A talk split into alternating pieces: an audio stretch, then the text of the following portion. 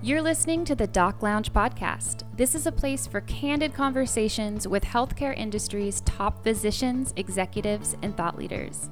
This podcast is made possible by Pacific Companies, your trusted advisor in physician recruitment. I am your host, Summer Gilbert, and I am the Director of Marketing and Branding here at Pacific Companies. And my co host today is the one and only Marc Scarlata. Mark is the Director of Permanent Recruitment here at Pacific Companies, and he is the one who got us in contact with the wonderful doctor that we're speaking to today. Today, on our Provider's Perspective series, we're talking to Dr. John Hynes. Dr. Hynes is a talented electrophysiologist currently working out of Virginia. Dr. Hynes, thank you so much for joining us today. My pleasure. And Marc, a quick shout out to you. I know you are the reason that Dr. Hynes is on the podcast today. So thank you for building that relationship. And I'm excited to have you as a co host. Happy to be here. Thank you, Summer. Dr. Hynes, let's start out with why cardiology? And more specifically, why did you choose electrophysiology as your subspecialty? Yeah, sure. Um, and it, it's interesting because when I became interested in electrophysiology, it was still a, a well-established um, subspecialty, but at least through my training, was not a very um, well-known uh, sub subspecialty. I think it may have been in part um, because of where I did my medical school training, although we had a very big um, medical institution where I trained, there, and there was cardiology and interventional cardiology fellowships. There was not um, an electrophysiology um, fellowship, and this was back in, you know, when I graduated in medical school was 1997, and I actually, uh, you know, went and started my residency um, at the University of Alabama in Birmingham, thinking I was going to do pulmonary and critical care mm. medicine. And nowadays, I believe that the field of cardiac electrophysiology has one been around for so long, and there has also been so many major advancements um, in the field that I believe at this stage, it, the awareness of the sub subspecialty by even medical students uh, is much much greater than it was when I was coming out. So that that's the difference between then and now. How it, I ended up in the subspecialty was after I started my residency. I happened to be in a residency program at the University of Alabama in Birmingham that had, at the time, two uh, actually three of the premier in kind of you know second generation founding fathers of electrophysiology um, at the time and for years after even after i left there was dr andy epstein um, neal kay um, vance plumb in the clinical side and then on the research side dr ray Ideker. and these were all leaders um, not just in the United States, but in the world in terms of the field of, you know, cardiac electrophysiology. And so during my residency, I was exposed on my rotations um, through cardiology to these individuals. And it was during those um, times that I was exposed to them that I really fell in love with this field. And it was a combination of just the personalities of these um, mentors as well as the field itself. Um, it started off with just a high interest in understanding EKGs and not just, you know, the bare minimum, but understanding as much as you could and trying to decipher the different possible reasons for abnormal heart rhythms. You know, where were these heart rhythms coming from in the heart? And how did these you know electrophysiologists um, understand this information so it really drew me to, uh, towards them and then with many young physicians at that time, you know, there's always an event that occurs um, that really Right. just this is what I want to do. And that happened for me during my residency. One patient that was extremely ill, and it was um, an electrophysiologist who was mainly taking care of the patient in the ICU because she was having refractory um, ventricular tachycardia, but was too unstable at the time and with the technology that we had to undergo an ablation. So um, that really, you know, hit home because I was involved with her care as as the resident. And so it just grew from that. And then I knew that by my second year of residency that I wanted to do cardiac electrophysiology.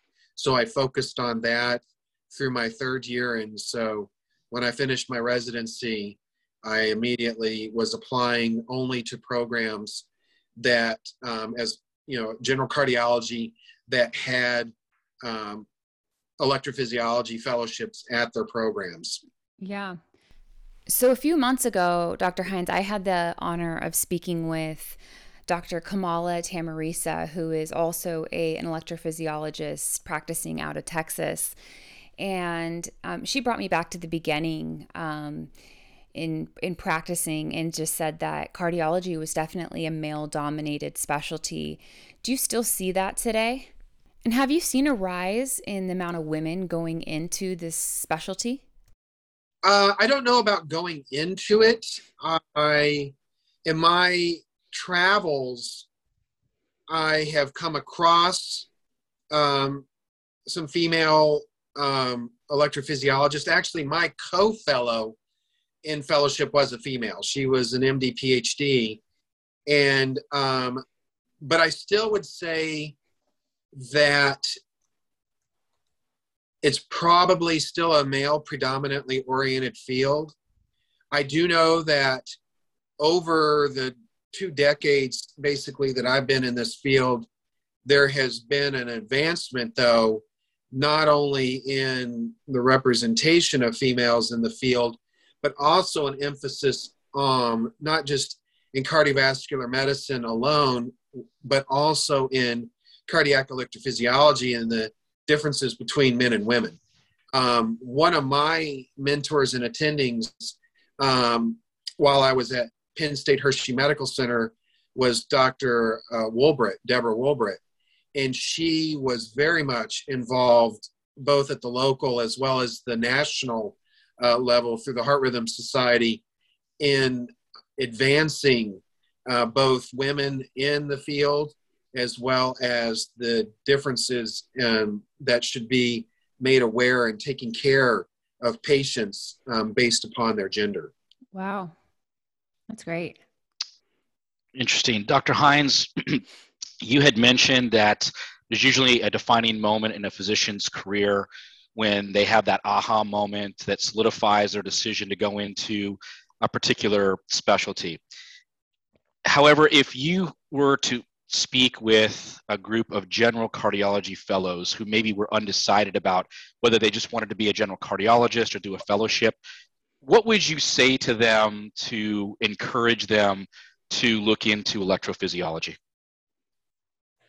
It has to do with their a combination of, of their their willingness to delay gratification um, in the sense of its you know additional years of training.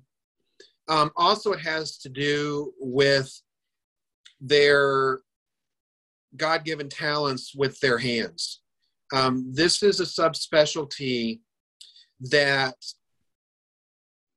is beyond or in addition to you know intelligence. Obviously those fellows that are you know made it to the level of their cardiology fellowships are intelligent people.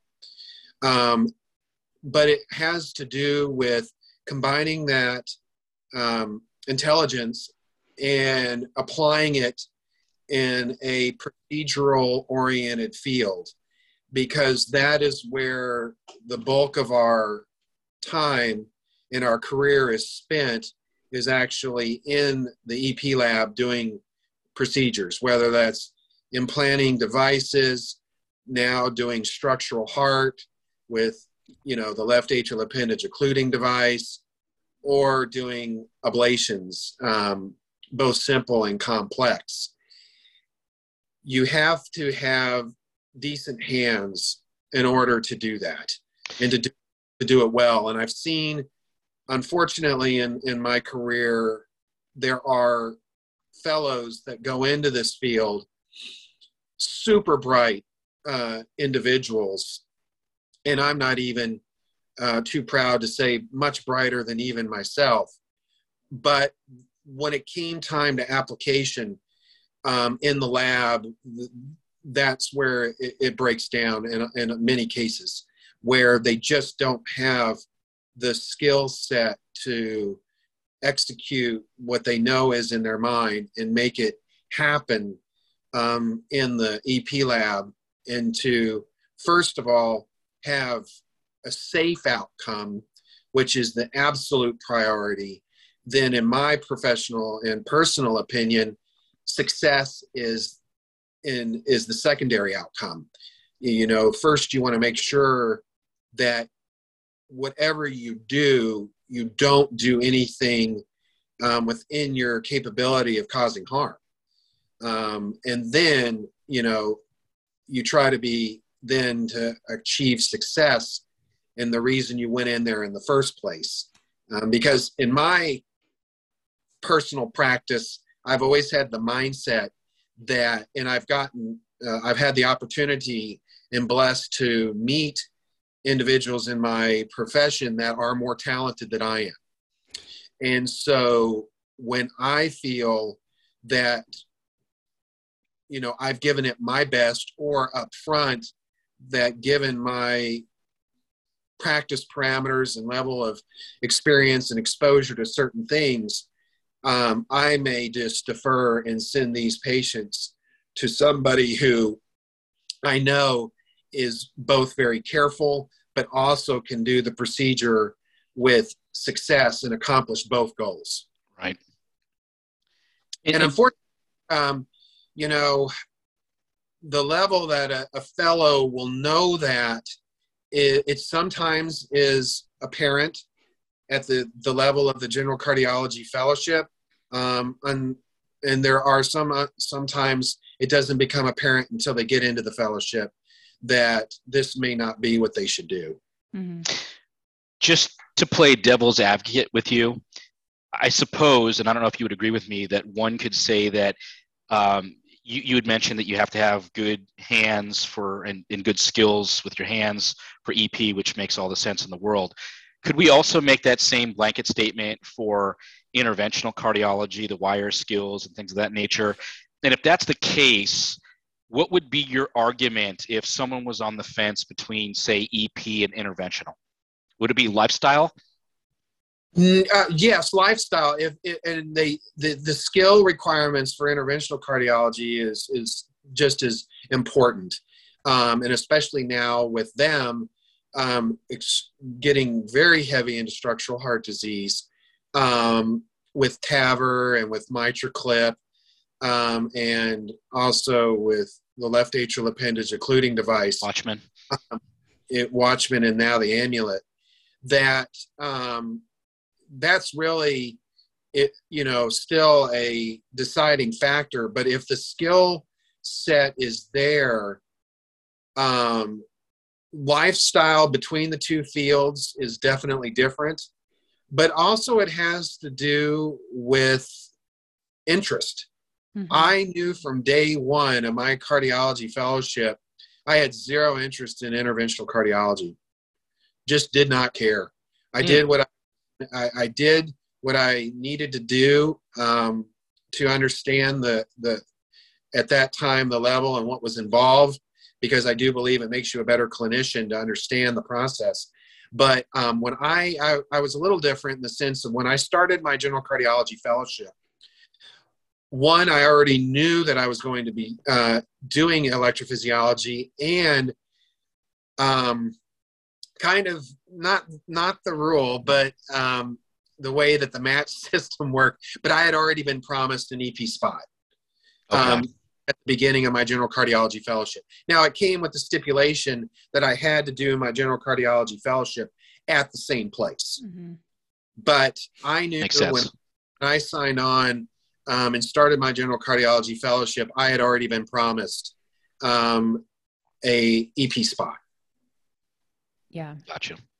It, it is a difference. There, um, you know, there are, you know, interventionalists that would rather you know, poke their eyes out than to be in the EP lab. Oh, uh, wow. Because it, it's just a, a very different um, uh, mindset um, between the two subspecialties. Hmm. For sure. Yeah.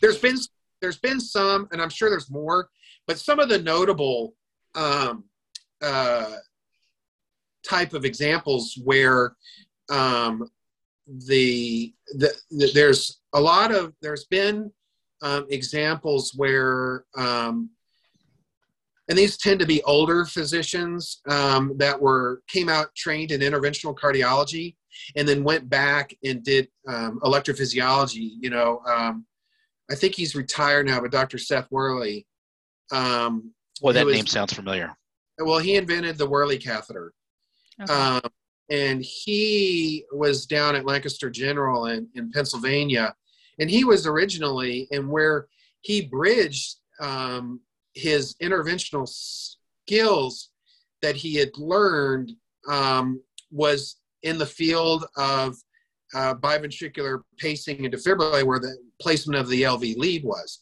That was an absolutely brand new field um, back in the late 90s and early 2000s and he did a lot of pioneering work um, in developing catheters and techniques for successful placement of the LV lead. And, and you know, he um, was blessed with that skill set from knowing different interventional catheters and wires and things along those lines that, you know, an electrophysiologist would never have been aware of um, mm-hmm. because we just, you know, didn't have that exposure. Yeah. But that's that's that's kind of uncommon um, for an, an you know an interventionalist to switch over to EP. But there are cases um, where uh, physicians have done that, and like I said, most notably, Dr. Worley was one of those. Interesting. Dr. Hynes, over the years, I'm sure you've had a lot of interesting cases. If you were to summarize one that stands out to you in your career so far, what one would that be? Uh, yeah, there, has been there's been quite a few over the years. Um, I would say that one of my uh, most interesting EP cases was a middle-aged man who had um, a PVC-induced non-ischemic cardiomyopathy, was you know, very symptomatic, probably, if I recall, a New York Heart Association functional class three. And his ejection fraction was definitely over a very short period of time leading towards, you know, an ejection fraction less than 35%. So um, I saw his EKG and, um, rec- you know, looked at it, recognized that this was most likely a papillary muscle um, PVC and non-sustained ventricular tachycardia that we had documented on outpatient monitoring. And so I took him to the lab um, to ablate this. And this historically is a difficult PVC to eliminate with radiofrequency ablation because of catheter uh, stability at this location. And um, a group of uh, EP docs down, I think, in Brazil a number of years ago had written an article using cryotherapy um, with a fair high degree of success because it basically freezes to the location and, and it allows for a, a, better lesion. So I had done one with um, cryo um, before, and so I said, okay, we're going to get ready to do this. Well, we had changed labs, we had we um, locations, and we were getting ready to go. And the cable for the cryo uh, uh, ablation console was missing. oh, no. and and I, you know, I was just like, yo, you gotta be kidding me. And we're in the case. Um, and so we switched over to um, RF and we uh, had um, also used the new HD grid mapping system with Abbott Medical, uh, which was just beautiful, that showed us the location. And with radio frequency and, and then with the use of intracardiac echo, um, we started off and I was able to um, suppress the PVC, but it would come back. And then finally, with just careful manipulation, I was actually able to, with intracardiac echo, literally wrap the ablation catheter around the papillary muscle. Wow. Uh, like a, a noodle around, uh, you know, a fork. Uh, and it came on RF. That catheter didn't budge.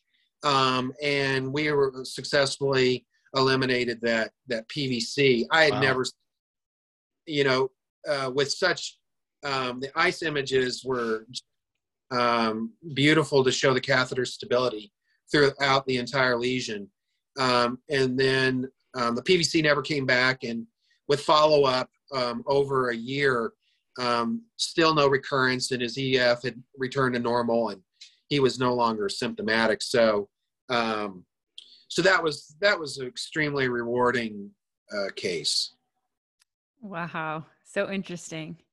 Sounds very and involved. Was, yeah. It really, what was nice was, and it, it highlights um, a not unfortunately um, an uncommon, uh, not common, but not uncommon scenario that comes up in any type of of procedural related field where you know either something happens with the recording equipment you got to troubleshoot it during the case or in this case you know we thought we had you know everything that we needed for the procedure and we ended up not having it.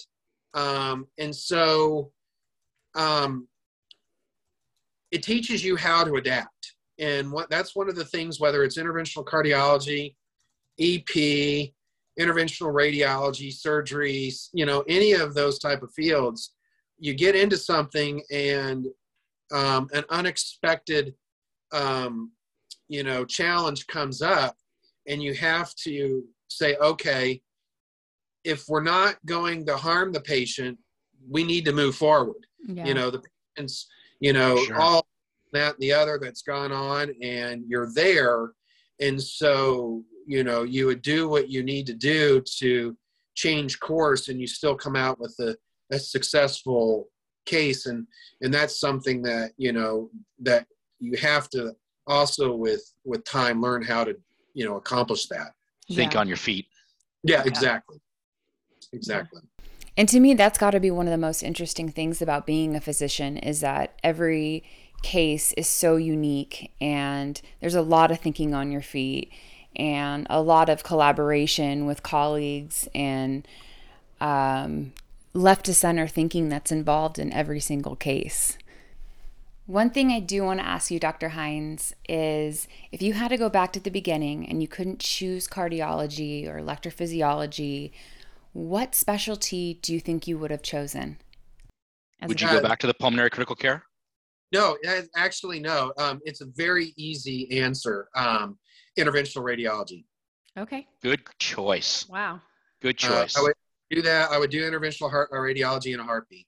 Um, in a lot of ways, it it it, it, um, it bridges um, a lot of similarities between uh, interventional cardiology and um, EP in the sense of catheter placement, guide wires, um, you know, imaging little, technology imaging technology, probably more over in the interventional cardiology side um, with regards to, you know, angiography um, and stent placements. But that's, I would do interventional radiology if I could not do interventional cardiology or EP.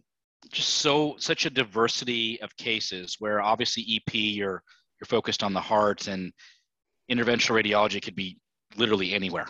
Yeah. It can. And I, I was blessed. I, I, uh, I was actually, as a medical student, um, I, where I was located, I got to, and it was, he was, I don't believe he's practicing anymore, but Dr. Palmaz stent, uh, or Dr. Palmaz was, um, who was the inventor of the stent, um, was uh, still on staff in the uh, interventional radiology department where I was in medical school, and I got to watch him do um, a case. It was I was a medical student, and the patient was an OB-GYN patient with a bleeding complication, and the attending um, that was on was not having much success, and so they called they called Dr. Palmaz, and he just blew in, slapped on some gloves and gown, and then da, da, da, da, done, and he walked out. Yeah. I mean, and so he was what that was Hmm. watching really the master at work, and so it was uh, it was it was an honor to be able to get to watch him uh, do his case. So Interesting. Yeah. yeah. I would choose um, if I couldn't do what I'm doing now. Good choice. So, Dr. Hynes, this question goes specifically to the residents and fellows that are doing the rotations and trying to figure out what they want to choose, what it is that they want to go into um, and specialize in.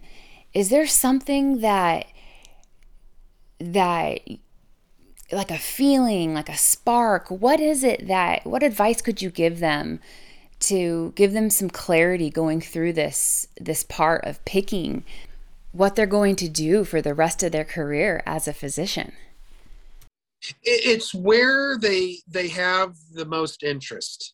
Um, and where their real passion lies. I I started off going to medical school thinking I was going to do orthopedic surgery, and through um, it's when I got to my clinical rotations that that changed, and um, I knew I wanted to do through before uh, a procedural related field um, because I was uh, you know worked in my father's machine shop and I was very handy with my hands. So I did want to do, and I knew wa- way early on before medical school that it was going i wanted to do something along those lines um, so then it became um, you know either pulmonary critical care or gi believe it or not even after leaving uh, grad, you know graduating from medical medical school the last thing on my mind was cardiology Wow. I didn't have any interest in it. My I had I had friends graduating from medical school that knew they wanted to be a cardiologist, and I would tell them absolutely no way did I want to do cardiology. So then it's the the, the then it was the rotations and the experience. So that um, you know to answer your question, um, it's something that if the if the medical student hasn't you know made up their mind don't panic because there's plenty of time to decide Mm-hmm.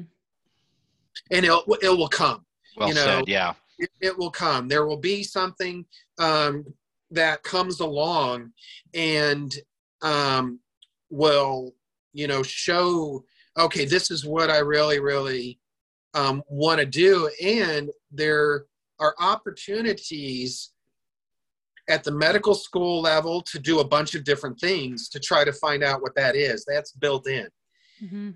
If you know that's what you really want, then you can actually start doing a lot of it, and then that would answer your question. Okay, yeah, I really, really, this, this, I'm confirmed. This is what I want, Yeah. or no. Oh, well, then in residency, there's that opportunity again because you're doing Right. rotation through all these different subspecialties, and so that opportunity again to either find what you want to do um, if you haven't found out already or change your mind uh, there's not a lot of cases but um, I, I don't know about from medicine to surgery but i do know from when i was a resident we had a couple of um, surgical residents switch from surgery to medicine Mm-hmm. Um, well, that was back in the day when the pyramid system was still in existence. And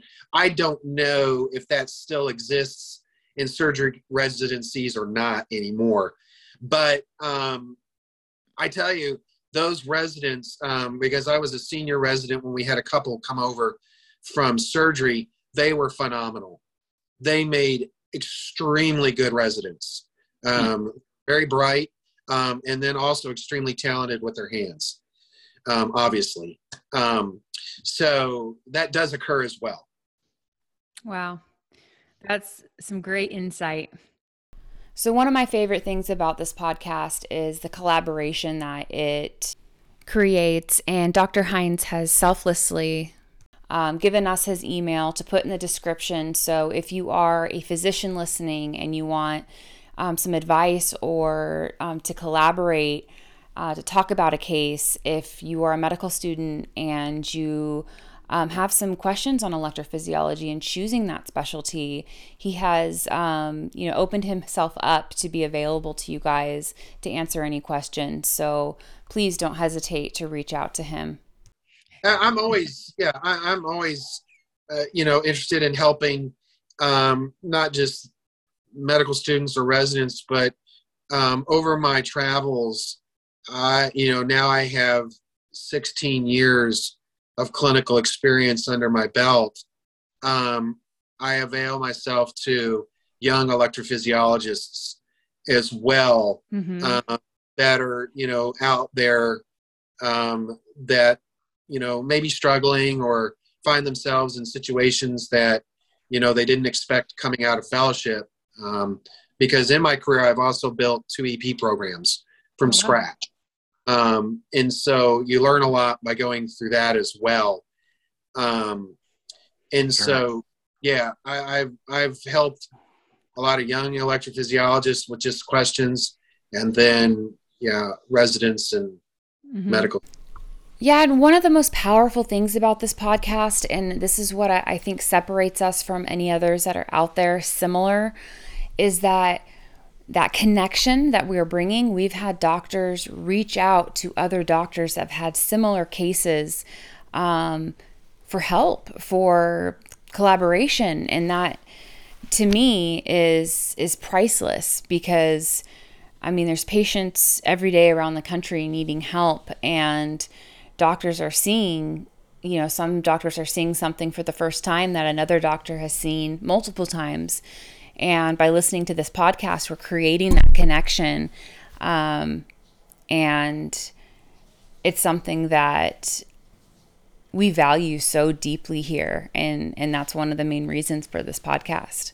Yeah. And I'm, I'm I, I don't mind my email. I'm old school. I don't have any social media accounts. Okay. Um, but one of my friends, um, and he's actually, and it's really worked well, uh, Dr. Roderick Tung um, who's a, cardi- a cardiac electrophysiologist who is just rapidly uh, advanced uh, through the ranks and is, is now a star um, in the field um, on the international level. Um, and he actually um, really advanced his um, uh, career in the sense of I'm out there by using social media. He'll have these really very, very interesting cases and then immediately afterwards post it on fo- Facebook or, or whatever. Um, and physicians are able to take, I, I've had many people say, John, you need to do the same thing. And I just, I'm like, no, I'm old. yeah. Well, you I, you know, for the listeners, I still have an AOL account. Yeah. So that will give the people yeah. of my simplicity age. And I, I know, Dr. Hynes, we're out of time, but it just sounds to me, Summer, like we're set up for another future podcast with Dr. Hynes. Yeah. To learn some more. Yep. I agree. Be my pleasure. Well, Dr. Hynes, thank you so much. Thank you for all that you do. We appreciate you. And um, we hope to get you back on the podcast real soon. My pleasure. We appreciate yeah. your time.